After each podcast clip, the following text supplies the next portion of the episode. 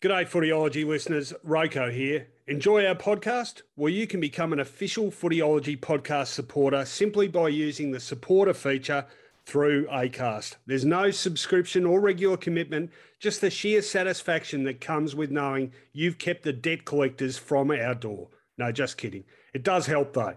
If you want to get started, you just need to follow the support this show link in the show description. Thanks again, and now let's get on with it.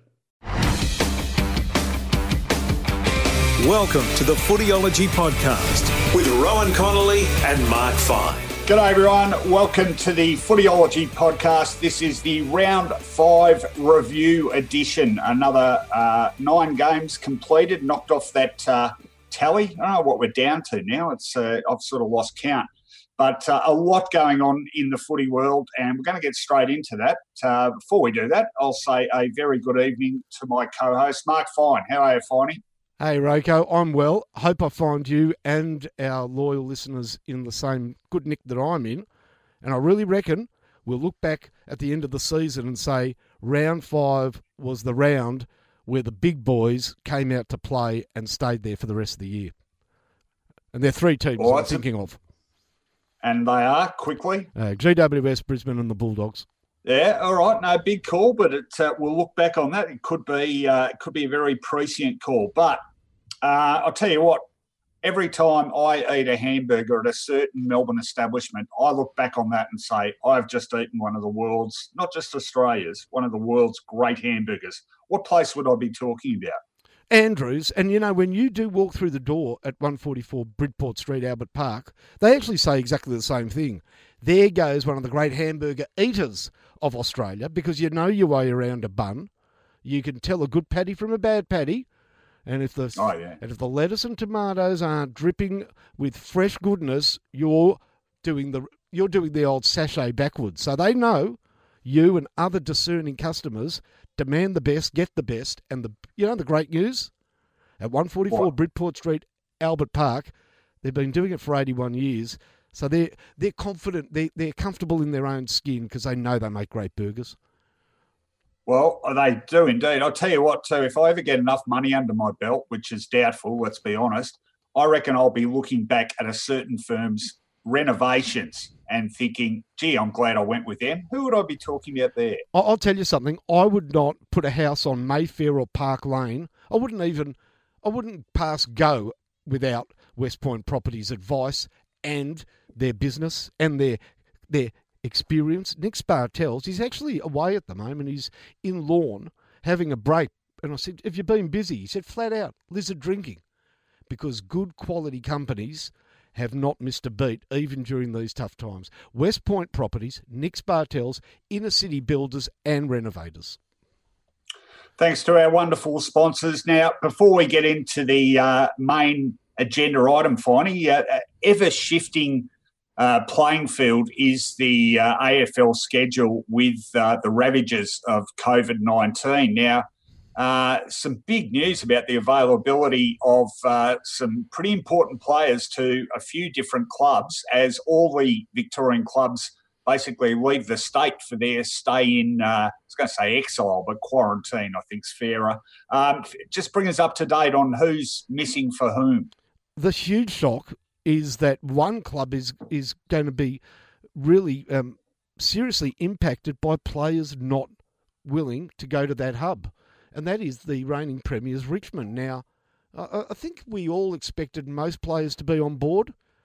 And certainly Richmond, that has been the uh, league standard bearers for the last three seasons, uh, uh are going to be impacted upon incredibly heavily with no no no um, uh, Shane Edwards, his wife is expecting in August, and Bashar Houli, whose wife has just given birth to their first son. They are both touted, and I think confirmed now, to stay in Melbourne. Interestingly, Richmond are also not taking between seven and ten list players, youngsters who they say will not press for selection, and they're going to stay in Melbourne and have a camp.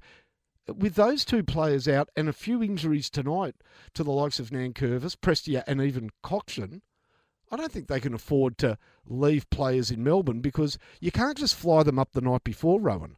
No, you can't. But uh, well, you know, we're, we're, in the 21st century, Finey. I think anyone who's just had a child. Um, I'm not talking I about them. Actually, I'm not. I'm talking about the five to ten players they are voluntarily oh, okay, keeping in Melbourne because Neil Balme said they would not be likely to make the team.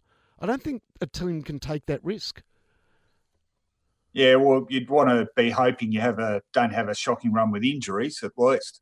Well, they already have. Uh, they had well, three today. Well, no, good point. We've also got some uh, Collingwood big names will be missing at least one game.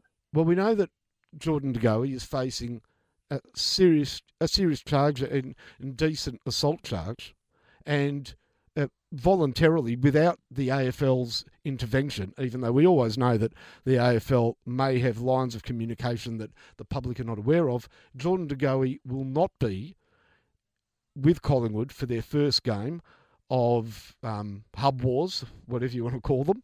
So he misses out and will not be playing, we believe, against Geelong in Perth.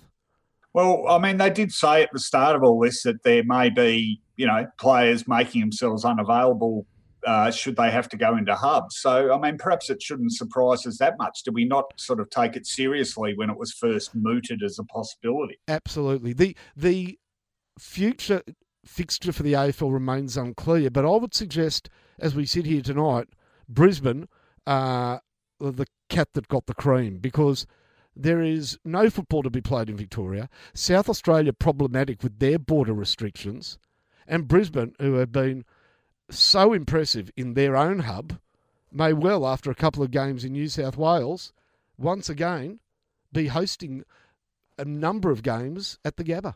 Yes, well, it's, it's sort of panning out pretty well for the Queensland teams, you'd say at this stage. Anyway, look, uh, the, the, news on on all this stuff just keeps moving by the hour, let alone by the day. So yep.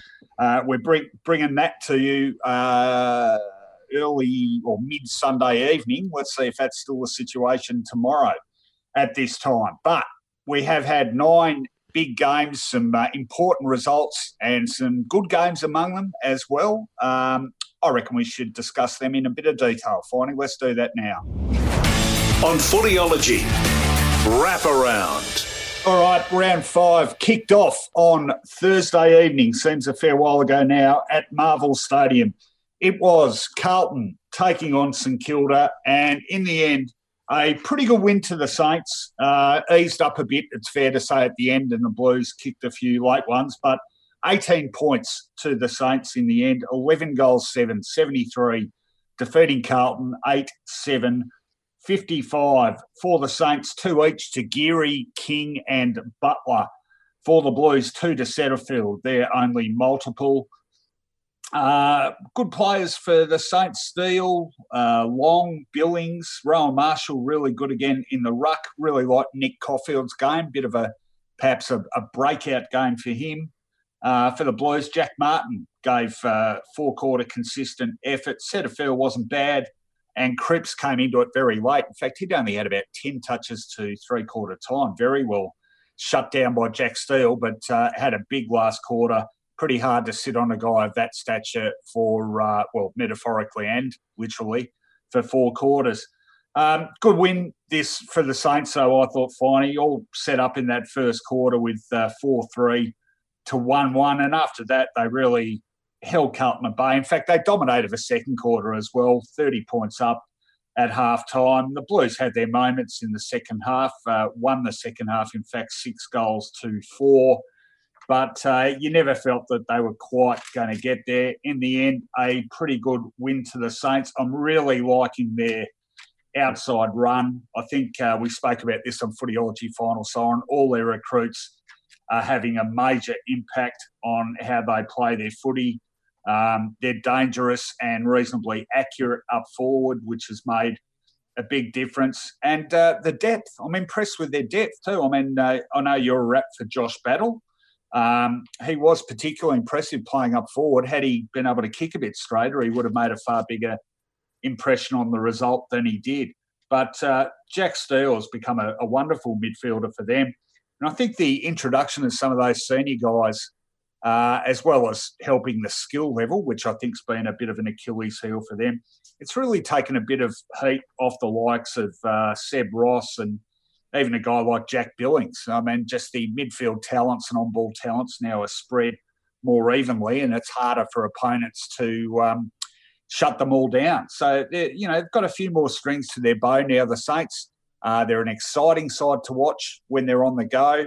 Um, I'm really enjoying watching their emergence. Probably not as much as you, given you have a vested interest. But uh, I think this is another good win for them against a side that really had a decent head of steam up after a couple of good wins in a row. So well done, St Kilda. And uh, look, I mean, had they not dropped that first game to North Melbourne, they'd be in a, a really, really good position. As it is, they're still comfortably in the eight. So um, not looking too bad at all and certainly ready to launch a serious assault on their first finals campaign since 2011. How do you see the game? It's interesting you mentioned Billings benefiting from better players around him. You know, Billings has kicked six straight this year, and one of his failings had been, despite being a beautiful field kick, not being a great converter in front of goal. The goal he kicked on Thursday night happened at the point in time when Carlton were playing their best football and had St Kilda under siege. The ball went forward, and Billings was uh, picked out and uh, led and took a mark. Uh, not an easy shot, 45 out, you know, the 55 degree angle. Just the sort of kick he would tug or or um, kick narrow in previous years. The umpire, had he been wearing the old hat, would have had it hat you know over the top of, and that I think shows a bit of the development. Uh, the recruits have been good, but even more uh, that St Kilda would have expected something from them. What has been an, a bonus and could have even uh, more potential is the emergence of Paton, Coffield, and Long off the half back line as really um, attacking but sturdy defenders. St Kilda uh, tried a lot of players in that position in the last few years. You need to get that right. Just one comment about Carlton, if I may, quickly. They bring Zac Fisher in next week. And I've looked at the numbers and I've looked at football carefully this year and last year. And I believe uh, in all honesty, that next week they won't say he's dropped. Sam Walsh will have to make way. He is simply not performing, the rising star. His numbers, possession wise, way down. He's kicked one behind for the entire year, only seven tackles in five games. His kicking efficiency is 59.8, Rowan, the worst of all mm. midfielders at Carlton, and, incredibly, the worst of all midfielders in the competition he's really struggling terribly. Well, could it be a, you know, I know it's a bit of a cliche, but the classic old second year blues? Look, I don't think he's got any great strings to his bow other than at the moment amassing possessions. And the shorter quarters are making that hard for a good, fit young man like Sam Walsh. Uh, one of the strengths of uh, a, a player like Sam Walsh who can get possessions is working his way through the game with his great fitness. I think the worst sign for Walsh was when Nick Coffield walked through one of his tackles in the second quarter to set up a Jade Gresham goal. I think the video review will not will not shine kindly on Sam, and you might see him out managed for one or two weeks. Well, that, that would be an interesting move given how pivotal he was to them last year. Nevertheless, a good 18 point victory to the Saints in the end. So that was Thursday evening. Let's talk about Friday evening.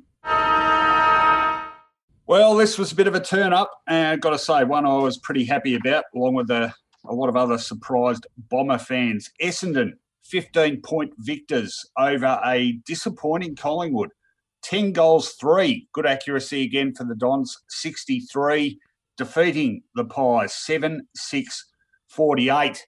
Uh, amazing uh, twists and turns in this game. Collingwood came out, kicked the first three goals in a bit over 10 minutes, absolutely dominated possession. At one stage, disposals were 47 9.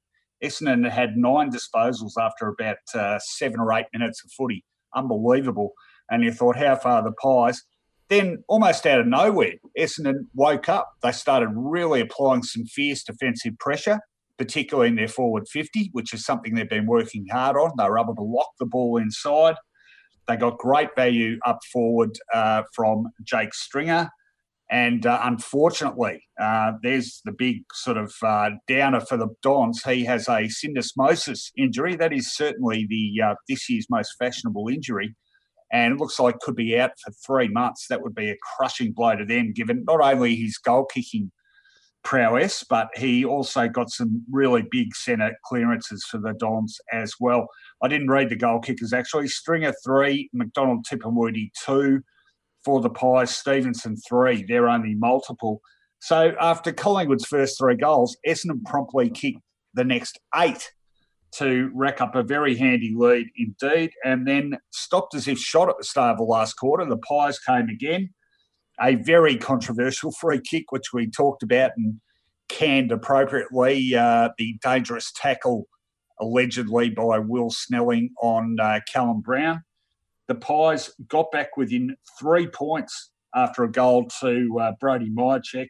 But the Dons found something just in those crucial last five or so minutes. Goal to Jacob Townsend, who played a really handy pressure forward role.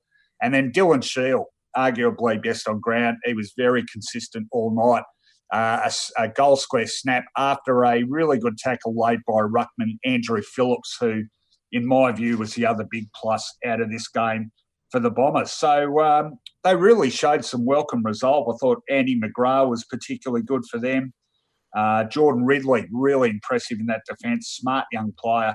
Cale Hooker, pretty good in the back line as well. For the Pies, Adam Treloar coming back in, um, did a pretty good job. Brayden Maynard played a bit through midfield and won plenty of the ball. Uh, Daicos had his moments early. Stephenson did what he seems to always do now kick the first couple of goals of the game and then disappear for a couple of quarters, bobbed up and kick one more in the last. But uh, no doubt, Finey the Pies will be disappointed. Uh, probably rubbed a bit of salt into the wound insofar as not having Steele Sidebottom services. Could have potentially made the difference given Essendon were missing a couple of important midfielders in Heppell and Merrett.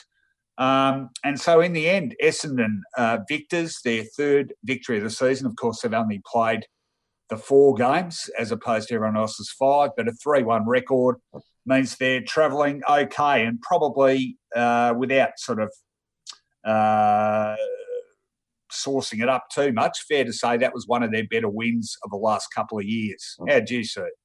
You know, my brain is telling me that my eyes must have been playing tricks on me on Friday night, so I'm going to have to check again. Are you telling me Essendon beat Collingwood after being three goals to nothing down and no help and no did. Merrett?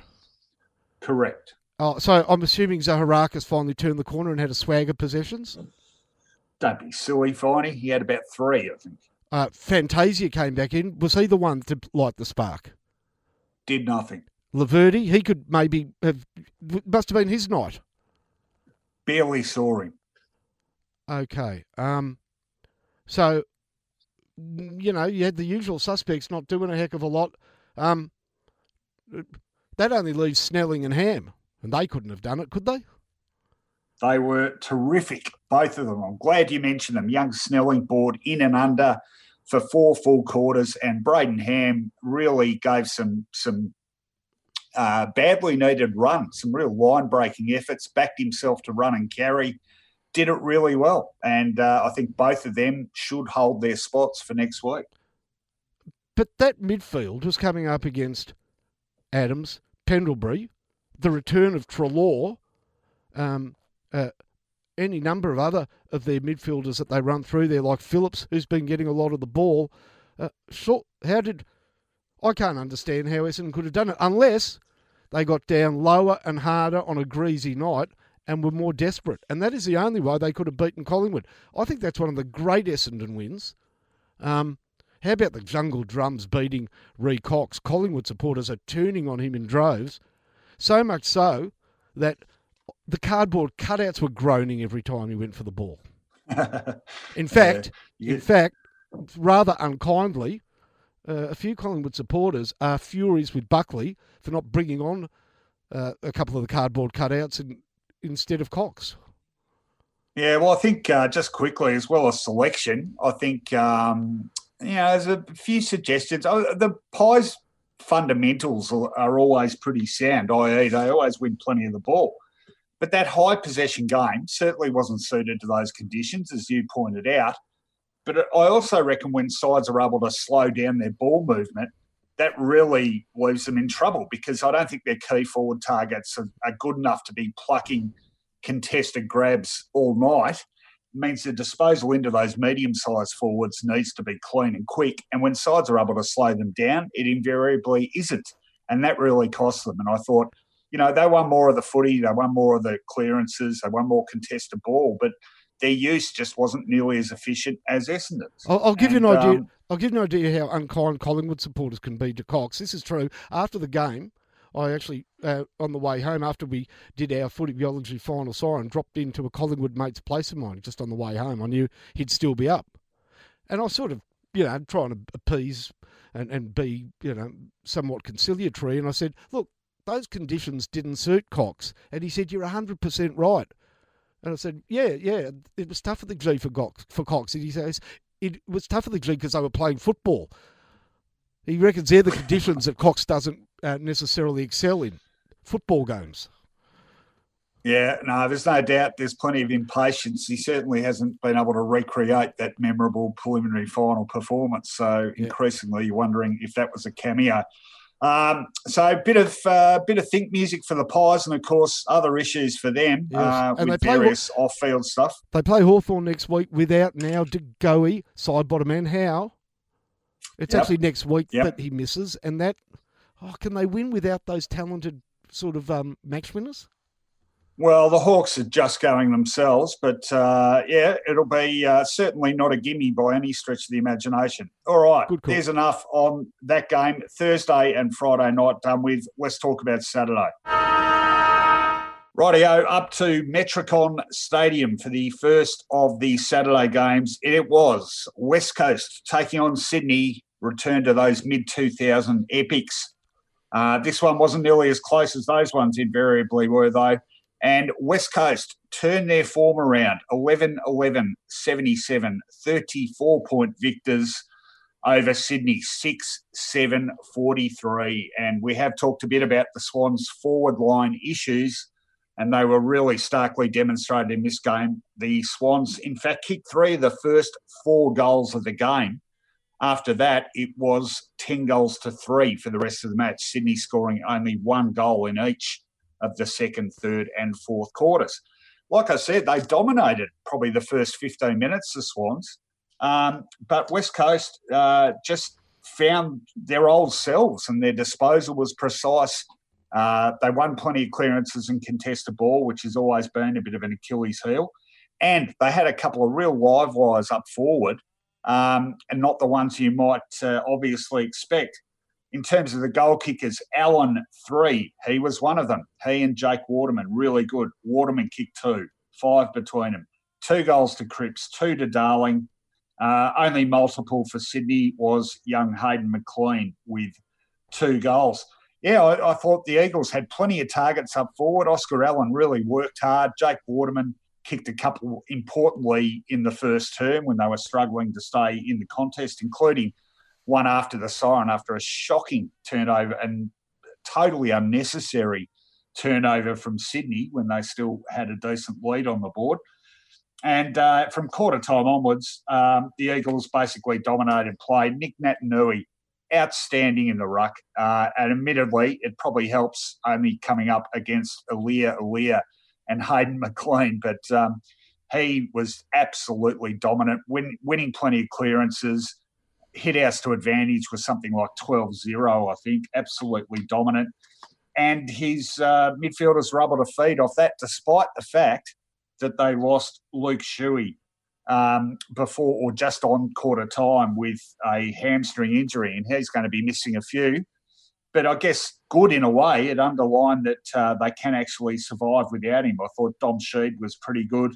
Elliot Yeo had a really good game. He's, uh, gee, he's a beautiful kick of the footy, and his long kicking really works to those tall forwards' advantage. Brad Sheppard, always solid in defence.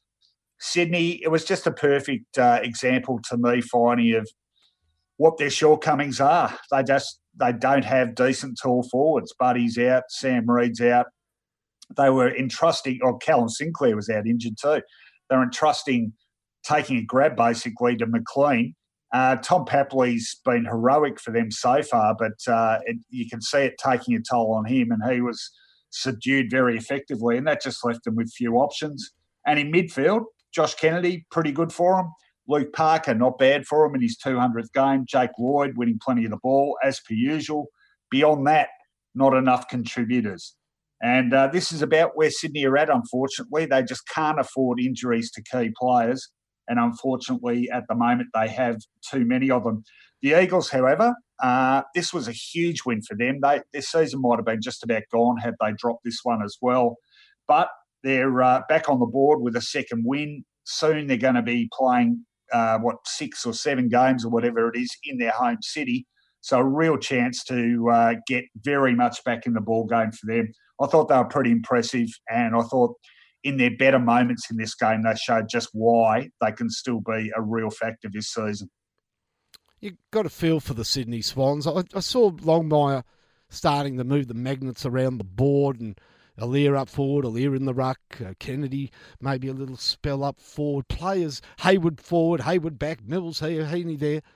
And I, I could hear the voice of the late Alan Jeans, just a ghost sort of just entering the box there at, at Metricon. And you know what he said to, would have said to John Longmire? You know what, Uh, son? their sausages. Correct. You know what, son? You can fry them, grill them, or curry them, uh, but in the end, ooh, they're just sausages. And I think at the moment, Sydney are just sausages, which meant that West Coast, West Coast, even an out of sorts West Coast, uh, were able to find their better selves against Sydney. I was wondering though, the way West Coast started, they're lucky they were playing Sydney, Rowan. It took Yeah. them a while. Cripps finally got a couple of goals. Yeo worked his way into Yep. the game beautifully. I just wonder if they were playing a better team, whether or not all those doubts could have crept back in, because I don't think they were great early. At some times, Nick, Nick Naitanui had no opponent in the ruck. You know what that's like, F- Sydney doing? That's like starting a boxing bout by saying to your opponent, you can have one free hit and then we'll take it from there. It's stupid. And the last comment, we do have to mention that great mark by Tom Barrass. And I want to ask Oh, you, yes. I want to ask you a question, RoCo. Yep. That is a rare example of a big burly bloke taking a specky. yeah. We know that there's been great aerialists in the history of football, but most, most of them are athletic and lithe. Who are the great big men that have flown in your time watching footy? Like big men. Because you know Uh, Dawson for Sydney started the game six foot two. He's now listed as five eleven. he's not that big. Um, He's big. He's a big boy to get up like that. Trying to, who's, who's the heaviest bloke to take a hanger? Well, Gary Ablett had plenty of size on yeah, but that a- muscular back. I, I saw Kevin Neale take quite a few. Oh yeah, yeah, yeah, He remind and and Ray Biffin I saw take a couple. yeah, And probably Yeah, no, I- I, didn't see him, but I think Grenville Dietrich probably yeah. broke a few backs on landing as well. I was going to mention Grenville Dietrich just for our Adelaide fraternity. Of course, uh, it was in North Adelaide, I think he played for. Correct me if I'm wrong, but I think he did. All right, so uh, good win to the Eagles, back in the ball game, you'd think. All right, that was the first game on Saturday afternoon. Uh, let's head on down the highway to the Cattery for the Twilight game. Well, this was going, to be a good test for Gold Coast and uh, they didn't emerge from it with too much dishonour. I think it's fair to say. Didn't get the points though. Geelong pulling away in the finish to run out winners by 37 points, 13 goals, 11, 89, defeating Gold Coast, held scoreless in the final term, 8 4 52 for the Cats, 3 to Hawkins, 2 to Parfitt. They're only multiples, and uh, they had uh, nine individual goal kickers. For the Suns, uh, Ben King, pretty impressive, particularly early with three goals. Sam Day had a bit of a purple patch. He kicked two, and Lockie Weller managed two for them. Sexton, their only other goal kicker. Of course, could not have got off to a worse start, Finey, with the loss of a key player. Give us your take on this game. Yeah, I think don't worry about Gold Coast um, having the wind and stuffing knocked out of them with the injury, the dislocated shoulder to Matt Rowell. I think all footy fans, I think football turned around and said, "You're kidding." That that's what the footy gods give us after the the season from hell that we're having. That's our reward. That that one of the embraced by all supporters. One of the real reasons to find out what happened on the weekend. Does does his shoulder again? You know, just going for the ball like a bull. He tried to put his own shoulder back in and get back out on the ground. You know, if if these were pre pre if these were middle ages, I would certainly gift him a, a wife and two two cows and you know a flock of sheep. He is one great kid. This game was supposed to be a great celebration for our country cousins. The 300th game for Selwood, 350th for Ablett. They planned bigger celebrations than when they got electricity put on Geelong, which of course was four years ago. This was supposed to be. Who would have thought it would be played in front of no fans, and they were going to serve up the Gold Coast as some sort of sacrificial offering to be slaughtered, like um, you know, uh, spifflicated. But that's not the Gold Coast they got because Gold Coast hit the front in the third quarter. And without Rowell, you know what? That was a plucky effort. Yes, the dam walls did break. Hawkins had his best game for the season. And Geelong, when they start getting a bit of mojo, are hard to deny even without a crowd down at GMHBA. But you hit the nail on the head, Rowan. That is not any in no ways or means should anybody think that this is a backward step for Gold Coast. They'll get back to Metricon because there's no more footy in Victoria for them and be a very tough nut to crack. Yeah, well, I don't think there would have been too many people outside Gold Coast who would have thought when the Cats were, you know, four goals to one at quarter time, oh, geez, it's all, you know, all the good stuff's going to come undone here. They're going to get absolutely flogged. And and yet, yeah, early in the third term, they were, what, a goal and a half up. So, um, there's certainly a lot more resilience about this version of the Suns, isn't there? And it's it's great to see. And and you know we a lot of people have really taken a shine to Cam Zurhaar of North mm-hmm. Melbourne. Gold Coast have got their own oh. Zurhaar in Nick Holman. Yeah, yeah, yeah. You know, a, a real a real sort of balls out gutsy forward pocket that that hits up hard and puts his body on the line a lot of uh, focus on obviously on on Rowell and uh, Noah Anderson, who I thought was pretty handy as well, and Ben King. But they're getting steady improvement from some of the guys that have been there a couple of years now too. Like I mean, Jack Bowes, um, fantastic little shimmy from him. Yeah. Uh, in the third term to set up Sam Day for a mark. You know, Touk Miller plays very consistent footy now, so and the the pickup of a guy like Hugh Greenwood, I think he's been a great pickup for them. So, you know, you know, sometimes their effort would wane pretty clearly uh, as they start falling behind on the scoreboard. I think that's far less likely to happen with them now. We should say a quick word finally about the milestone men because two of the most important players yep.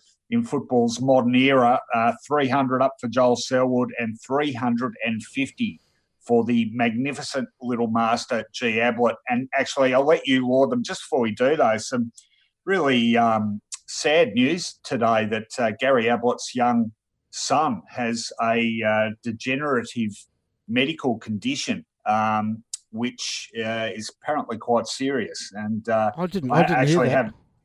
Yeah, it's, oh, it's up on the news sites as we speak. Oh, so um, that's that's sad news he's got his own battles at the mm. moment. So all all the best to the Ablett clan on that. But uh, we're talking about two of the absolute greats of the modern era, bet, aren't we? Um, and I have been opposed to point out. Uh, again, I heard a radio report of these two wonderful players who played 300 and 350 games for Geelong. And again, I have to say that Gary Ablett did not play 350 games for Geelong. He played 116 and won a Brownlow with Gold Coast some mm. some obliterated history for the poor coasters or the Suns. Okay, I'll, I'll, give you my quick snapshot of both men at their best. For yep. Gary Ablett, it, it is it is the cleanest of hands in the heaviest of traffic, untackleable, unshakable, and un, unrelenting in his belief that not only will he escape the clutches of the opposition, but he can get on a worse angle, be in a worse position and kick a goal or hit a target. because he is football genius. Um, eh, you know what? Makybe Diva's had five or six foals to race, and they all can't go a yard. And likewise, Black Caviar. There's no guarantee in genetics that you're going to be great, but this has been one of the most amazing sporting stories, senior to junior. So that's him. And for me, Joel Selwood is so best summed up by some of the bone crunching punishment he has taken in finals and big games where there is no time to go off, feel sorry for yourself, get on your haunches, or miss the next stoppage. And I reckon he's he's had his teeth rattled. I can see his eyes rolling in the back of his head, and like no other player I've ever seen, he mm-hmm. does not go to ground. You know, he's like had 500 fights and never been knocked out. He is a true warrior. Yep, warrior, the perfect description of uh, Jay Selwood, no question about that. All right, uh, the Cats emerging victorious in the end. Two games on Saturday evening. Let's talk about them. Western Bulldogs taking on North Melbourne under the roof at Marvel Stadium, and it was an emphatic victory to the Western Bulldogs 13 goals, 9 87, 49 point victors over North, 5 8 38. Uh, a very welcome return to form from big name recruit Josh Bruce. He was outstanding for the Doggies with six goals, two to Mitch Wallace and two to Josh Schache for the Roos, uh, two to Goldstein, two to Taylor. And that was four of their pretty miserable tally of five goals. Uh, on the injury front, bit of a toll in this game. A um, couple of concussions for the doggies. Bailey Smith, East Malvern's finest mullet. Boy, did that get um, shaken up to the extreme. A big hit from Shaun Atley. Uh, poor old Bailey just didn't see him coming. So concussion for him. Jacob Vandermeer also concussed. Tarryn Thomas concussed for North. Did you say Jacob Vandermeer? Isn't it Jacob? I think it's a Lameth. Lameth. It's a very strange first Oh, is name. it? Lameth. Oh, okay. Sorry, I don't know where I got Jacob Oh. from. Maybe I've been re- reading the Bible or something. But it it is from the Bible. It's a terrible name, Lameth. Thou arteth the Lameth. It's it's a really odd name. I, I hope I'm pronouncing it right. All right, well, I'm going to get on with, with it. Good. Um, Tarryn Thomas hit his head going for a huge grab. He was concussed. And uh, probably the most significant for the Roos, they've really missed Ben Cunnington, tried to rush him back with a back injury. And um, oh dear, uh, Cunnington with a back injury. So, um, pretty big toll for the Roos, whose sparkling start to the season has suddenly turned sour indeed. Uh, on the other side of the coin, Finey, Bulldogs, very, very impressive. You can't list Cunnington as getting injured. You know that's like saying that's like saying um, uh, Josh Bruce grew a mustache during the game. No, he didn't. He had it before he, the game started. Nothing happened to Cunnington on the night that didn't happen before. And to his credit, Rhyce Shaw in the press conference finally admitted, yeah, I think I might have made a mistake in picking him because I showed footage of him before the game. Uh, I'll, I'll say this much: if his shoelaces were undone, I guarantee you he wouldn't have done them up. Uh, Tarryn Thomas had the strangest concussion in football history. He went off the ground, went down the race, came back on with his tracksuit top on, and for the rest of the evening was jovially laughing and talking to Ben Cunnington and others on the bench to the point, and this is true, Ben Cunnington had to get up and sit elsewhere because Tarryn Thomas wouldn't shut up during his concussion stay. And This- the Bulldogs. this to me was a hugely relevant game that I think we can look back at when we get in the finals and the Bulldogs stake a claim for premiership number three. I think they can, as the night things became apparent. We both were bullish about the Bullies' start of the season and agreed on a few things, as most people did. One, the importance of adding Keath and Bruce. And not till Yep. this week has that paid dividends. It won't pay such healthy dividends every week, but at least the confidence is there in the player. His teammates needed to know what Bruce could do. Number two, we also marked improvement for Tom English as a place that the side would improve. First two Tim games, English. Tim English, sorry. Always get that wrong. First two games, Tim English poor, Bulldogs second bottom, and season in jeopardy. boy, has he hit his straps. He was Goldstein was good, but English was better. And in the second half, showed what wonderful skill he has. Reminds me of Scotty Wynd, who never hit a pack to spoil or or or fall over. Every time Wynd went for the ball, it was to mark it. English the same. But the best news for the doggies is that Easton Wood, the former captain, for the first time since 2016, look unhindered. He was flying, marking, spoiling with the able assistance of the wonderful Crozier and the improving Keath. That back line, since those first two weeks, has been the most miserly in the competition. That's great news. Bontempelli well held, no Hunter, no Dunkley, no Naughton, no problems. This team is going to make a real impression for the rest of the year.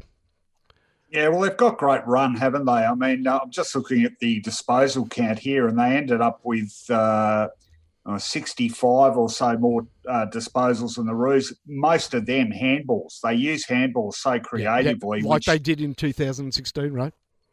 That's exactly what I was about to say. So uh, doing that very well. The spread of midfielders is good. You know, we're seeing good game from Tom Liberatore, uh, Rhylee West, know, alongside, oh, yep, alongside the usual suspects. So, um, and just a final and perhaps slightly flippant word on Easton Wood. I was watching him come off the ground, and I don't know why I hadn't noticed this before, but I, there was an un- uncanny resemblance between Easton Wood and Tony Hadley, the lead singer of English new wave band Spandau Ballet. Uh, and I just could picture Easton sitting in front of a fireplace with a polo neck sweater, crooning uh, True off that um, massively repulsive 1983 album uh, called Gold, I think, or was it yes. called True? R- Rowan, when I write yes. the satirical piece on you for the Footyology website, there'll, yes. there'll be this sentence in it. Rowan what? noted that a certain league footballer bore a striking resemblance to insert name of musical or porno star. well, well I, mean, I, was going to draw your I was going to draw your attention to the fact before that you mentioned Jamie Cripps, yeah, and I, I, failed to mention his resemblance to former adult film star Tom Byron.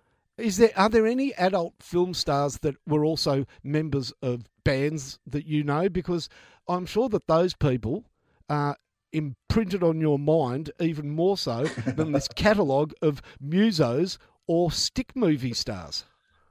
Yeah, yeah, no, no, uh, possibly. It's a, it is a strange uh, predilection of mine, finding, yeah. but we both have strange quirks in our makeup. Get, get, into, get back into some presses and put those questions to some coaches. Oh, I will. I, am sure they'd appreciate yeah, that. Sure they uh, all right. Good win to the uh, doggies. Let's head now to the Gabba and what was arguably, not arguably, it was the game of the round, first playing third. Well, those young Lions starting to look ominous again. Um, certainly no hangover from their tremendous season last year. They all guns blazing at the moment. They're just playing better football by the week. And uh, they ended up with a very convincing 37 point win over the previously undefeated Port Adelaide. 12 goals, 13, 85 Brisbane, 6 12 48 the power. Uh, two goals to Cam Rayner, two to Lincoln McCarthy, singles the rest. And uh, the only multiple for Port Adelaide was our man, Zak Butters, Finey. Everyone knew him but unfortunately, not enough people knew other Port players because there were a few that were conspicuously quiet on the evening. They'll be disappointed. Really, a, a win set up in that second term when the Lions kicked 6 5 to just 1 1 by the power. And it was always going to be tough for them thereafter and all over basically at three quarter time when they led by seven goals. Two goals to one in the final term really um, just seeing our time there. It was a great win by Lions, Finey. Tell us all about it. I watched the Western Bulldogs North game and then straight away onto watching the IQ'd full version of the other game. And at the end of the first game, I was, you know, thinking Western Bulldogs. Blah, blah. Ten minutes before half time, it was like Western who? What, what's the name of that team? Because this was a step above even that. And I started thinking that, of course, Brisbane Lions, born from the ashes in a way, of the Fitzroy Football Club, that when I followed footy and all my years of loving follow following footy, there were never great or important games between Fitzroy and Footscray. They were like the elevators, the glass elevators in a shopping centre. They never stopped on the same floor. That these two teams, th- there was never an important Fitzroy Footscray game. But I think there might be a version of that later this year. You know what's wonderful about Brisbane? Their midfield is has has starring acts. Zorko didn't play. Lachie Neale is fantastic, but when they ask others to take a turn through the midfield, and they all take turns, of course, Berry, then the other Berry, uh, Hugh McCluggage, Mitch Robinson, when he, yeah, they're all different. You know, McCluggage will have you. Don't forget, uh, don't forget Jarryd Lyons. Of course, I'm saying the reject, the reject from the worst club in the AFL now that was rejected at the time by the worst club in the AFL is going to be a star in the best club. Work that one out. So, uh, you know, it's funny. Uh, the same players that were flat-footed by McCluggage, two minutes later, were getting steamrolled by Mitch Robinson. It was like, this is this is a, they were getting punished so many different ways, and I'm talking good footballers. I'm talking um, bemused and bewildered and looking like he was in treacle Powell Pepper or Ollie Wines. Uh, the, this was a very different experience for Port, and to their credit, they did fight the game out, but it was a complete consolation to the understanding of what the AFL 17 teams have to face, especially if they stay up at the Gabba. Because they're not going to drop any games there, mate. They will not. There's more to them. There's more to come. Hipwood's. I know. I, I, I sort of think Hipwood's a, a bit of a gay deceiver, using an old term. But there's so little pressure on him now to do it all on his own. He's starting to be more comfortable in that role. Um, Cam Rayner, the only thing that's kept him off the front page has been his goal kicking. Well, that's about to change, mate. He's not going to miss him forever. He's a star. The kid's an absolute star. Best defender. You know the, the best. Harris Andrews. Harris Andrews. It's just you the know what best. the best. The best thing about the Lions for me is the way the brand of football they play. I mean, we you know we've spent so much time recently bemoaning the standard of the game in this treacle slow footy that's possession footy that so many sides play. Yes, Rowan. Well, Brisbane still affects the basic essentials, but they're prepared to run and they're prepared to take a risk and keep the ball moving, and they're bloody good to watch. And it's geez, it's you notice it even more because there's so many ordinary looking games now. I, I can't remember the last time I saw Brisbane playing a unattractive game. They are fantastic to watch. Forward of centre, those players that play for them are razor sharp, quick, and intelligent. Lincoln McCarthy now playing properly, much better football. These berries are fantastic. And and the thing is, if defences try to do what they do against other teams, trip the ball around, steady it up, hold it up, trip it around, they're going to look like like the Three Stooges. You know, they're going to look like Curly and Larry after Mo has had a day out on them. You know, that that, that let's what happened? What you can't muck around against that team. They're too quick, they're too confident, and they're too good. I love watching them. All right, I'm going to uh, throw this one at you quickly. I did this last year and we had a bit of fun with it. Can Brisbane win the premiership? Absolutely. They learnt from last year, and they might not have to come to Victoria anyhow. It looks as though all this hubbub about hubs will play into their hands, and I don't even care about that. There's another thing about them. You know, Stefan Martin is starting to um, grind down a bit through injury. Yeah. You know, McInerney's a bloody good ruckman. He's only seven Yeah. foot forty three. He, he's Mm. just a quite a good ruckman to have floating around. No, well, the the I, I think absolutely they can win it, and the um, if they're ever going to win it, this is a year, isn't it? I mean, there's so much going in their Yeah, favour yeah. with the COVID situation. So You know um, what I can this, picture? This is their time to shine. I can picture Yep. on grand final day they win, all their stars are being faded by the media, but you know the player that the fans and the teammates will love the most will be Ryan Lester, who pursue, persisted and persisted and couldn't make lesser teams, but now he's a regular in this brilliant team. And they're the players actually that make for premiership sides. Uh, good call, good call indeed. Very impressive, Chris Fagan's team, and uh, what a great coach he is turning out to be. All right, six games down. Let's uh, turn our attention to Sunday. Let's head off to church very quickly, and then we'll watch three games of footy. Well, the battle of the top of the ladder in Queensland on Saturday evening, followed by the battle of the bottom of the ladder in Queensland on Sunday afternoon. Uh, best thing about this for Adelaide and Fremantle, someone had to win. Well, no, they could have had a draw, but most likely someone had to win. In the end, probably predictably, that was Fremantle by 20 points. Eight goals, six, 54, defeating Adelaide. Four goals, 10, 34. And uh, it was a it was a struggleless game. Certainly never reached any great heights. Perhaps not surprisingly.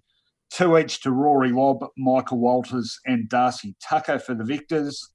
And uh, for the Crows, all singles, as you might expect, with four goals. Um, uh, Andrew Brayshaw, terrific for the Dockers. Really good game from him. David Mundy, the old veteran, found something and was really good. Tucker was good. James Aish, he's been a good pickup for the Dockers. He's playing some decent footy. Adam Cerra, too. And both Brayshaw and Cerra have had a bit of heat put on them lately about um, perhaps needing to get a wriggle on. Well, they were both pretty good in this game. Uh, geez, Adelaide, some of their, well, we seem to say it every week now, but uh, they really struggled for input even from their most senior men. Um, the thing that struck me most about this game, I don't think I've ever seen a quarter of footy with as many turnovers in it as the first quarter of this game. They just kept kicking it to each other. Adelaide player get it, kick it to a Freo bloke, He'd kick it back to an Adelaide bloke. He'd kick it back to a Freo bloke. It was comical. Um, in the end, Freo just had a bit more system, bit more class. And Adelaide did come, make a, a, bit of a play at it in the third quarter with three goals to one. But the Dockers able to steady when it mattered with another three in the final term. No doubt these two sides aren't going to be troubling too many teams throughout the year, I think it's fair to say. Although I think Fremantle did earn this win. They had some pretty narrow defeats before today, and I think this was a victory they thoroughly earned. For Adelaide, well, uh, geez, uh, this is the lowest ebb in that proud club's history, no question. Bottom of the ladder, no wins after five games, and uh, and I'll be talking about this a little bit later. Another bombshell today in the release of Sam McClure's comprehensive report about, uh, report about that ill-fated pre-season camp. Amazing stuff revealed in that. It was horrible, Finey. What do you uh, what do you make of this game? You know, I sat down and I was watching the game, and my missus came in and said, "Oh, who's playing?" And I said, "The Ball Butchers versus the Digbats." And I swear she said, "Are there two new teams in the AFL?" I don't know whether that means she knows nothing about football or those names suited those two teams. This was the game that was being beamed live into primetime USA on their major sporting network. I can see Americans like walking around go, hey, I just can't get this game. So, what are the rules? Okay, one team goes, tries to kick the ball through the big posts, and the other team tries to kick it either side of the big posts. Uh, uh, one team kicks the ball and catches it, the other team kicks the ball and goes for it with one hand and doesn't catch it. Except that team, when they get the ball, they wait to give it to one of their teammates so he gets absolutely ironed out and flattened by the opponents. Oh, and one of the teams has to have a player that when they kick the ball in the air, he doesn't go for it all and blames the sun. I think they call him Tex, but I'm pretty sure he's not from Texas. Now, I apologize to America for very little. I think they're, they're the makers of their own current situation. But we have to send some sort of apology, national apology for that game. How could that be? Today, it's the game the O must go. Now, in boxing, that means the undefeated. In football, that's a bad thing. And this was not a good game. The highlights. Hang on, wait, wait, wait, hang on. Are you saying it was the O must go game, not Judgment Day? No, this was the O must go. But as you said, it didn't have to go. It could have been a draw or the mercy rule could have been invoked. That first quarter was atrocious. Finally, Adelaide kicked a goal on the siren just before half time. At which point, Matthew Nicks spared himself a smile. I'm thinking, mate, if that makes you happy, You're going to have you you will actually survive your marriage. You, you will live. You'll you'll be married for fifty years if you can put up with that shit. Now, I know last week you said Taylor Walker was okay. He was back to Taylor. Uh, he was. The Crouchers don't use the ball properly. Sloane's injured. The, the, what's happened to Smith and Rory McGorry off the Laird off the halfback flank? They just well, look like a couple of bad, crappy old geezers. This is how bad they're going. Both those players were listed among their best today. Oh, that's um, not true. They are two good players, Doedee and Talia. There was one notable moment in the final quarter where Laird uh, just couldn't make a tackle stick. I think it was Tucker who burst out of it. He looks really Freo old. ended up getting a goal out of it. McAdam took a beautiful mark. That was good for them.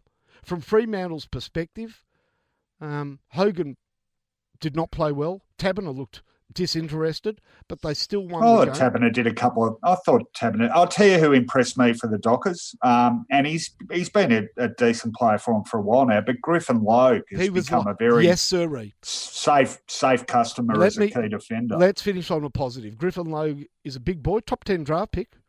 It's taken twenty or thirty games to. Um, come to the tempo. He's actually a very good defender. Played beautifully today. And my last word goes to if I was Matthew Nicks. At one point, they showed Billy Frampton, after Griffin Logue had outmarked him and, and set up a goal almost, they showed Frampton laughing and joking with Griffin Logue. You know what I would have told the runner? Go out there, grab that dickhead by the ear, bring him to me for a spanking. If my team's not having a crack, I don't need my players celebrating good play with the other team. It's a joke. Yeah, no, there's, well, there's been a bit of that. God commented on this the yeah, other no, week. I, I was thinking of you. Hack, I, think. I, was, yeah, I, yeah, yeah. I said, I hope you know Rowan's got that dodgy pump of his. I hope he's not watching this because it'll be his heartbeat will go through the roof. Well, you know what it was. Maybe word got down to Billy Frampton that uh, Dwayne Dwayne Russell had actually gone with the Frampton comes alive comment, and he said, "I cannot believe that he actually tried that one on." I mean, it's so goddamn obvious. The anyway, only thing I would ever uh, say to Griffin Logue, I seriously, is I turn around and say, Griffin, are you a relative? And I mention he is of Lionel Logue, who was from Perth. And you know who Lionel Logue was? I don't. He was the speech therapist from Perth in Australia. Oh yes, that yes, cured yes. the stutter of King's, King's speech. King's speech. And you know what I'd say to Griffin? Griffin, are you related to then the siren would go, and I'd come back after quarter time. L- L- Logue. Very good. All right, uh, victory to Fremantle. Let's head now to the MCG. Oh, battle of the original MCG co-tenants, the Demons and the Tigers, uh, both struggling, it's fair to say. But this was the day Richmond turned it around, albeit at some cost in the end, 27 point victors. The Tigers 12 7 79, defeating Melbourne 8 4 52. Three goals to Tom Lynch, three goals to Kane Lambert, their chief goal kickers, three to Mitch Hannan for the Demons, and two to both Melksham and Fritsch. But the biggest news out of this finding, we touched on it off the top of the uh, program serious ankle injury to Toby Nankervis uh, potentially serious ankle injury to Dion Prestia, who was quite emotional sitting on the bench during that last quarter. Um, a hamstring to Trent Cotchin. We know that's been an issue for him, so you think he's going to miss at least a couple, if not more. And actually, a finger injury to Tom Lynch, though I don't think that's expected to have him in doubt for next week. So, uh, good win for the Tigers, finally, but uh, not without paying a significant price. Look, uh, they needed the win, just like West Coast, and they take the McKellar Gaunt Shield home once again. Oh, very good. And uh, finally, he's talking about Craig McKellar and Graham Gaunt, was it? Correct. Graham Gaunt. Yep. yep. Both of okay. who both of whom left their clubs only to turn up at the same ground for training the next day with the other club. So in this game, credit where credit's due. Actually, Melbourne had a bloody good crack and it highlighted the fact that, that they don't have a forward line. It's a it's a pity because you cannot deny their endeavour or or their daring do. They played on much more. They took on the game through the centre. Christian Petracca has arrived. The train's at the station, and he is very similar and playing actually better now, only for a short period, than Patrick Cripps is. He's an absolute star, Petracca, almost untackleable, ambitious, and powerful, creative. Well done, him. But they kicked the ball forward. Fritsch is a good target, but he, he he's not a great kick. He's okay. He's good for two or three goals. Kysaiah Pickett's exciting, but normally without the ball, he just does things but leaves it behind.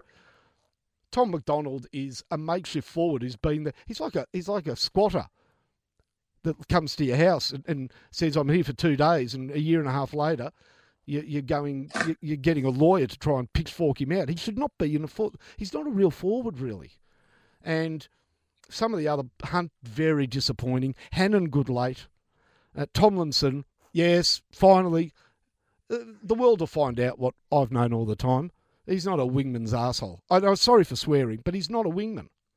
He's not a great player, but he's certainly not a wingman. Langdon is. Langdon's okay. Richmond on the well, other, he's not. He's just not where where do we reckon the Tigers are at? Because I, I, reckon this time last year, had they lost three players of that caliber, we yeah. would have been saying, look, you know, they'll be able to struggle through. I mean, in fact, even last year, early in the season, when they lost a heap of players, they struggled and they lost, you know, two or, or three in a row. Um, they're not playing nearly as good a footy. Even today, I mean, oh, they're gone, yes, they were bit, Roko Lomoko, if those three are seriously injured, and the fact that Bachar Houli and Shane Edwards, both of who played well, are not available for the next month at least, they can't. They, that's way a bridge way too far for the way they're playing. Sorry, Astbury's out injured as well. Uh, look, uh, they brought this kid Aarts in. He could play. Artsy fartsy. He was all right. Mabior Chol, you know, he's he's okay, but he's not. They're not premiership material with those five guys out. No way. I'm sorry, no how. And Martin is well down on form.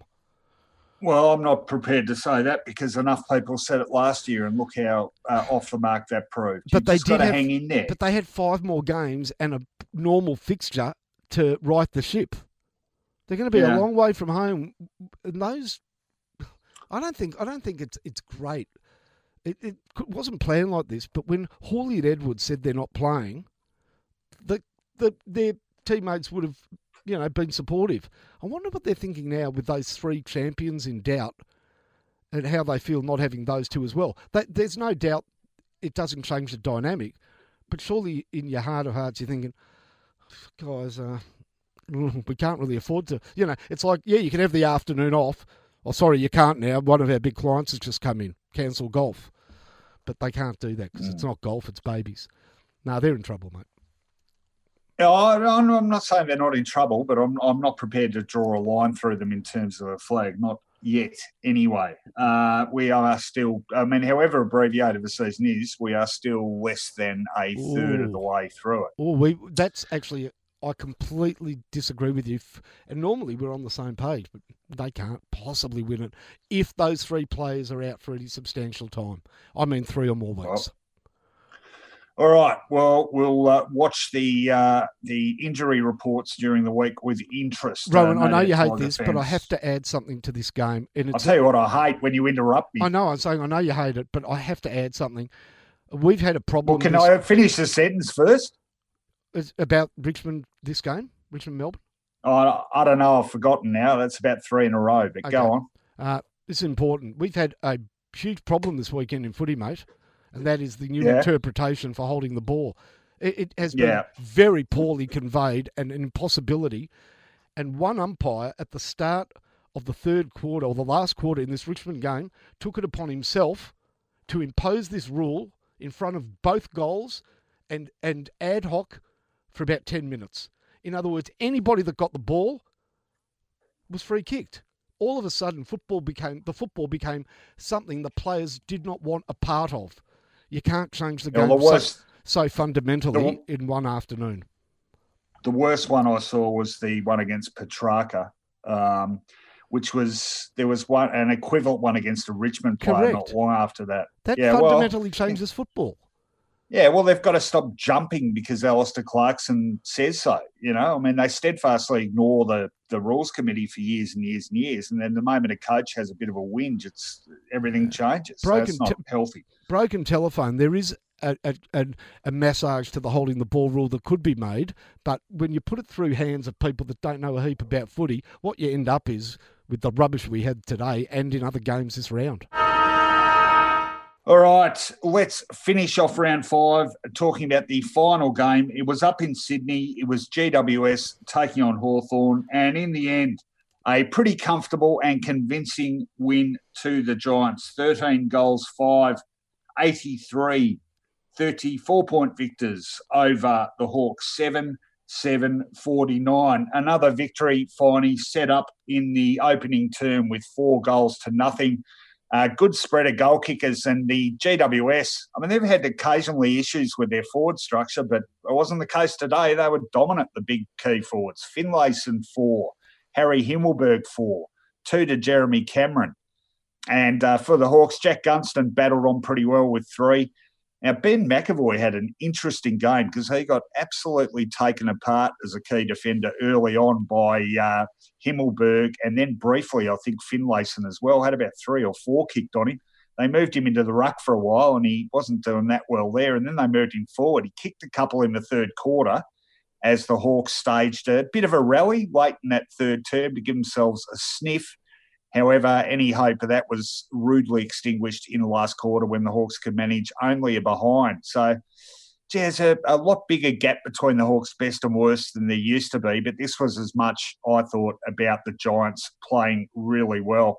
Good players for them. Well, I mentioned the forwards. Josh Kelly back to near his best. He was terrific. And uh, geez, Harry Perryman has been, is probably the, I'd have to be their most improved player this season. He's been terrific. Whitfield, very good for them and Nick Haynes as reliable as ever in defence. Uh, Hawks midfield has a bit of an ongoing issue. So O'Meara, Mitchell, Worpel, probably all among their best, but not nearly as dynamic and as efficient as their GWS midfield counterparts. Uh, Isaac Smith gave plenty of run, and uh, McEvoy. You know, I don't know if I would have had him in the best, though the uh, AFL website, once you can actually find the scores on the AFL website, they have listed McEvoy in the best. So disappointing for the Hawks, uh, coming off some pretty decent form. And GWS now, after a good win over Collingwood, and this one uh, looks like the Giants finally back in town.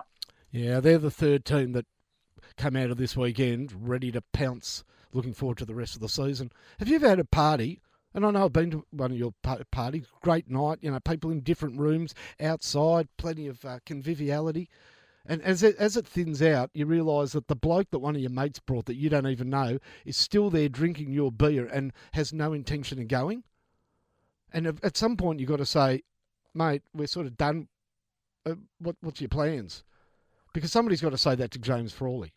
Uh, he's he's going to hang he's going to hang around until somebody actually tells him that you're not really doing anything. You're not getting the ball. You're not beating your opponent. Um, uh, he's he's is, is there a spot for him in that team? Seriously? Well, there might be because they don't have the experience down there they used to. Um, this is where their list is, you know, inferior to naturally inferior to the premiership list we were talking about five years ago. Put the baby brontosaurus uh, from GWS down there.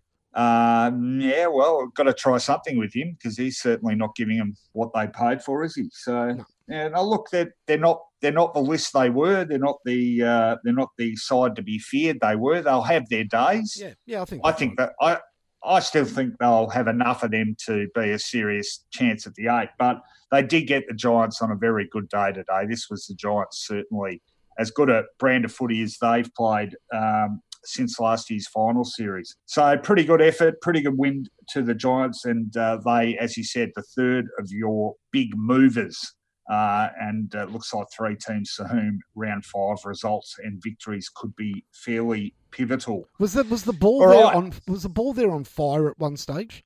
I don't think so. But why, when Pio, Paul Puopolo was running into an open goal, was he tossing it from hand to hand like it was a burning potato? Made me very nervous.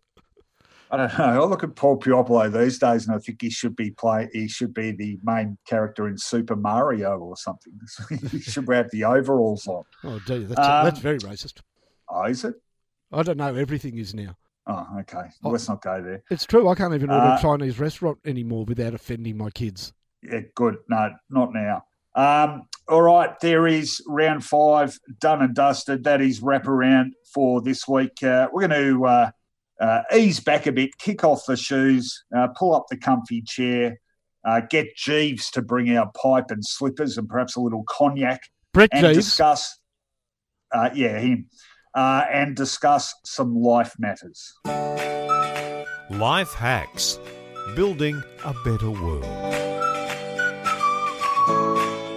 All right, uh, I'm going to kick us off with life hacks, and this is becoming a bit of a weekly occurrence. Obviously, pretty almost impossible to escape discussions of COVID 19 and the ramifications, particularly if you're living in Melbourne. But uh, given the massive spike we've had in cases and the fact that whole uh, apartment blocks are being locked down and whole suburbs are being locked down, Finey, I don't know if people in the southeast uh, are living in a bit of a bubble, but I did have to go up to Chadstone Shopping Centre earlier this afternoon and have a prescription filled and uh, there it was. They were just in, teeming in the place, in their thousands. And I know the other weekend, 70,000 people went through Chadstone. I'd be surprised if that figure was any different this weekend. Most of the people are not practicing social distancing. Uh, I'd say about 5%, if that, wearing masks, using hand sanitizer. I think people have just got sick of it and they've got to the stage where they're going, oh, well, you know, if I'm going to get it, I'll get it. Uh, and this was always going to be a problem complacency after so long, uh, adhering to these new ways of living. And, um, well, I, I, sort of understand that to a degree, but uh, geez, we're going to pay a price for that complacency, I suspect. And in by that, I mean not only numbers of cases, but this thing going on and on and on. So, pretty disappointed to see that. Um, let's see what happens over the next week. But uh, the signs aren't good. I think people, their patience has run out and uh, they're just not taking it seriously enough. All right, you're first. I failed as a father. I, I, I should actually get my testicles removed. I should have had them before I had kids. Something happened yesterday at lunchtime, and I, have just let the I've I've dropped the ball, mate. I am embarrassed. Uh, I, I was charged with the responsibility of getting lunch. I said, I'm going to go down the street and get some pies, for, actually from the supermarket, and uh, chips and peas, and we'll have pies, chips and peas. And as I'm leaving, the four kids go, I, I can't, don't, don't even know who said what. I'll have a buttercream chicken. I'll have a, a port, a, a burgundy beef and wine. I'll have a, a, a chicken with spring vegetables or something. I'll have a this. I'll have a that. I said, you got two choices 4 and 20 or noon meat pies. That's it. Meat pies. And they all said, no, nah, we're not having lunch. I mean, I mean, they embargoed pies because they didn't. They they weren't filled with some, um, you know, art house slop that they've imagined um, imaginationed up during a cooking program. I, I have failed. If they can't eat a four and twenty, I'm a bad father. Ah, uh, yes. Well, uh, funny you mentioned that because my second life hack is sort of on that theme about different types of food. And I'm a bit a creature of habit. And once I discover something I like, I tend to keep eating it and eating it and eating it religiously. Uh, I did go out for dinner with some uh, mutual friends of ours, Finey, last night, and uh, a nice time was had by all. And uh, the lovely Abigail Christie Ford uh, said she had heard about this place uh, nearly next door to where we had dinner, which um, serves up an interesting pizza. And I said, Well, what's on this pizza? And she said, Chocolate, peanut butter, and ice cream. And I thought, well, that's not your standard capricciosa, admittedly, but uh, in the interest of keeping the peace, I thought I will give it a go. Uh, our guests were suitably also suspicious, but it came, we ate it, and it was bloody beautiful. And can I say, I know peanut butter on sweet things is a bit of an American thing. There's been a couple of times I've gone to those American style restaurants. And I've seen things like peanut butter in ice cream or whatever. And I thought, oh, God. Invariably, when I try them, I like them. Uh, it's probably why they put them on the menu because people like them. Anyway, uh, there you go. Uh, I can't even remember the pla- name of the place now, unfortunately, but it's in Camberwell Road opposite the Rivoli Theatre, and they do a pretty decent pizza with peanut butter, chocolate, and ice cream. That was my uh, culinary discovery of the week. I'm going to break. Oh, some, gonna, I want to break some news to you. Wait, hang on, just quickly. I've got to saying I'm talking culinary. I made roast pork on Wednesday night, and I made the best crackling of my life. It was absolutely superb, if I don't say so myself. All right, okay, go. I don't want to break the news to you. What you ate wasn't a pizza. What was it? Was it? either a crispy pancake or it's uh, when you put peanut butter and ice cream and chocolate on top of something. Just because it's flat doesn't make it a pizza. It, uh, I'm sure the good people of Naples that uh, gave us the pizza and named it Margherita in honour of the then Queen of Italy um, didn't say, you know, the traditional toppings well, are always going to be mozzarella, tomato, basil, and of course peanut butter, ice cream, and chocolate. Uh, you, you, what you've done is sacrilegious to the point of um, uh, excommunicable. In other words, if you ever go to Italy and they know that you called that a pizza, you know what's going to happen to you, mate?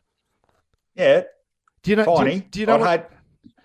Do you know what happened to uh, their their World War Two the leader in the World War, the leader in World War Two. What was his name? Garibaldi. Um, Mussolini. Mussolini. You know what happened to him? Yes, I do. Do you also know that I was married to an Italian for 16 years? So I'm quite familiar with their well, mores I, about food. Well, now I know why you you were booted out of the family. Well, I know why you were booted out of the family. Because when they why? when they served pasta and everybody had to bring a plate, you brought spaghettios. That's my second yeah, observation. Yeah. That's my second observation. That that okay, that what good. you ate was not a pizza. All right, now what's your phone charge on? oh, we can finish right. this segment because I've got a beauty for the third one. Okay, um, my last one is actually a football flavoured one, and yes, we're what going. Flavor, what flavour is it? Chocolate. It's uh, it's disillusioned flavour. Um, I know we talk about this all the time, but seriously, Thursday night, uh, that commentary on Thursday night on Channel Seven, it, it was I, it was almost enough to make me turn off. I've never actually done that before, but someone. I'd love to know who the executive at Channel 7 telling B, not just BT, but Bruce to ham it up. They were both just absolutely out of control. Bruce was like near screaming at anything remotely exciting. And BT was BT's now got into this thing where he just repeats words, 10 3. thinking that everyone's going to latch onto it. 10 3. I watched it and I counted it 10 3. What do you mean 10 Danger, danger, danger, danger, butler, oh. butler, butler, danger, danger, danger, danger, danger. Ah, 10 we did it again today. And then after he said that, Bruce said, Great call, BT. I don't know what they're on. But uh, I don't want any of it because I don't want to start spouting the same sort of drivel that those guys are going on with at the moment. Knock it off, Channel 7. It's a bloody pain in the ass. All right, your last one. Well, this when the robot did it. Danger, danger. There was some sort of humour in it. Okay, have you seen the movie The Sting? I have. Well, the, a greater, truer sporting version of The Sting was uncovered by Indian police late last week. It's the best story I've ever heard. Have you heard about the fake Sri Lankan T20 league? I haven't. So these crooks in Punjab in India advertised in Sri Lanka and around the subcontinent that there was a T20 Sri Lankan professional cricket league starting up, the first cricket league since coronavirus. No fans allowed. They hired a ground in the Punjab in India they put tents around it so no one outside could see in and put up Sri Lankan advertising hoardings all around the ground. Then all the players wore face masks because of coronavirus and claimed to be past first class and test cricketers from Sri Lanka. Apparently, they had two games covered on YouTube. They had their own commentators. The whole thing was rigged. They were betting with bookmakers. Players knew what they had to do when they came in. Scores were agreed upon before any balls were bowled. And it was only eagle eyed fans who noticed that one of the players was an ex Sri Lankan Test cricketer who was a right-handed batsman who had suddenly become a left-handed batsman. That that the thing started to stink a bit. Now there've been some arrests, but most of the players are not identifiable because of their corona masks. The other problem was that there were some effects mics, and for some reason, all these Sri Lankans were speaking in Punjabi. But it's a fair income story, and they're now counting the cost of supposedly millions of rupees won on betting on these games.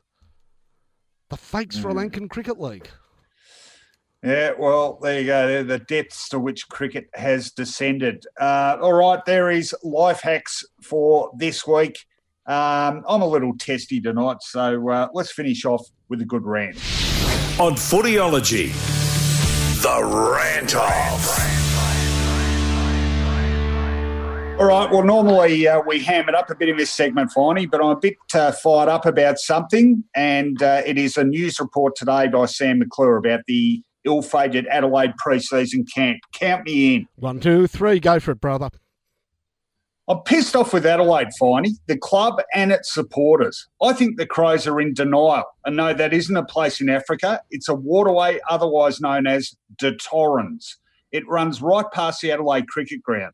And for the last three years, it's carried an awful lot of debris by way of blinkered eyes, closed ears, and not nearly enough mirrors for personal reflection.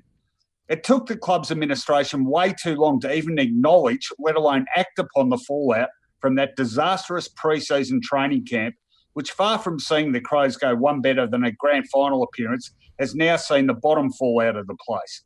In fact, there's some, including a former champion Crow and a Brownlow medalist, otherwise known as Mark Ricciuto, who still seem to be acting like the whole debacle has been no big deal and the Crows are still in a position of strength.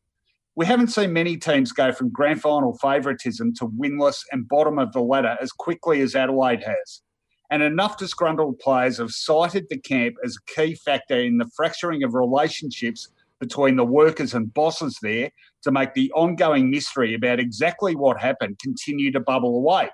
So this weekend, the Age's Sam McClure, who's been following this story since day one, has come up with what I reckon is a cracker of a yarn.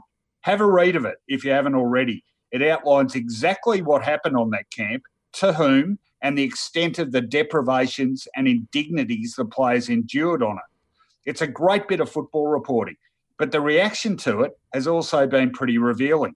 McClure, since first reporting the dramatic impact of the camp, has been hounded about not being able to report enough specific detail. Now, those same critics, of course, almost invariably Adelaide fans, are claiming there was nothing new in the article. It's not relevant anymore because the camp was a long time ago, or even more ridiculously, that it's some Victorian media conspiracy. Well, if there was nothing new about it, I'm buggered if I know where all that information has been floating around because I don't think many of us have seen it.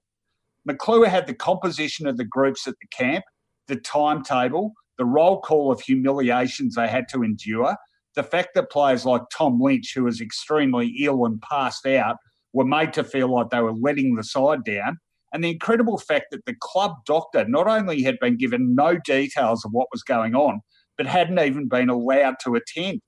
Yes, that was news, all right.